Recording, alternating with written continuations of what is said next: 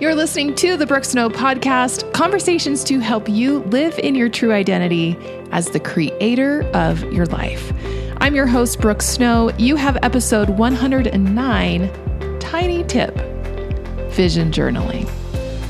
These tiny tip episodes are designed to give you one small thing you can do to be a better creator in your life. Each tip is inspired by the law of creation. Creation includes what we see, say, feel, and do, which leads to who we become. If you want a deep dive into the law of creation, check out my free course at brookesnow.com. In the last episode, we asked the question What is it you hope for in your life? Now, you would think this would be an easy question to answer, and yet oftentimes it isn't. Sometimes we get too preoccupied with what we don't want, or we've ignored our desires long enough, we don't know what they are. If you don't have the words or vision for what you hope for, then you will not be effective in creating it. The law of creation requires you to see it and say it. Hope is a picture in your mind. It's the spiritual creation of what you want in your life. All things must be created spiritually before they are created physically. We don't build a house until we create it spiritually first.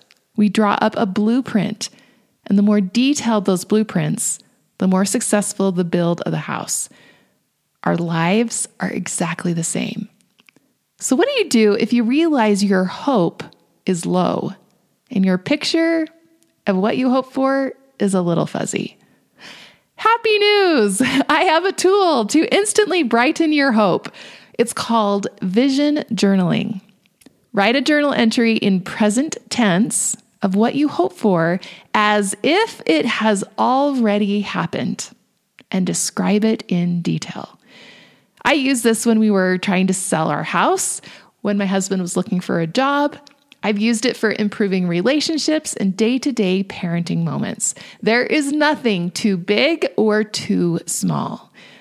A few years ago, I used vision journaling to give me hope for the worst time of day. it was homework time after school.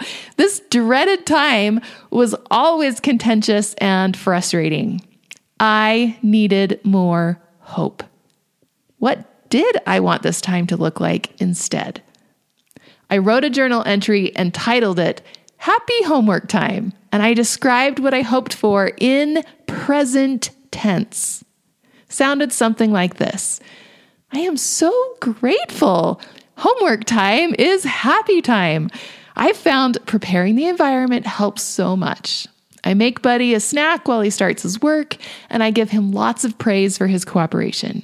I turn on calming music, diffuse some oils, and I am always willing to answer his questions.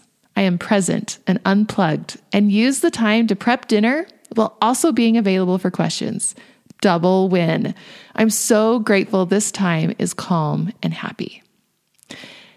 Because this entry is in present tense, it feels as if I have already experienced it. It changes how I feel because I changed what I see and say. So, did it work? Holy smokes, yes!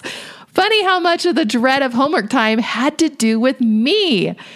This tool never ceases to amaze me. There is power in creating things spiritually first.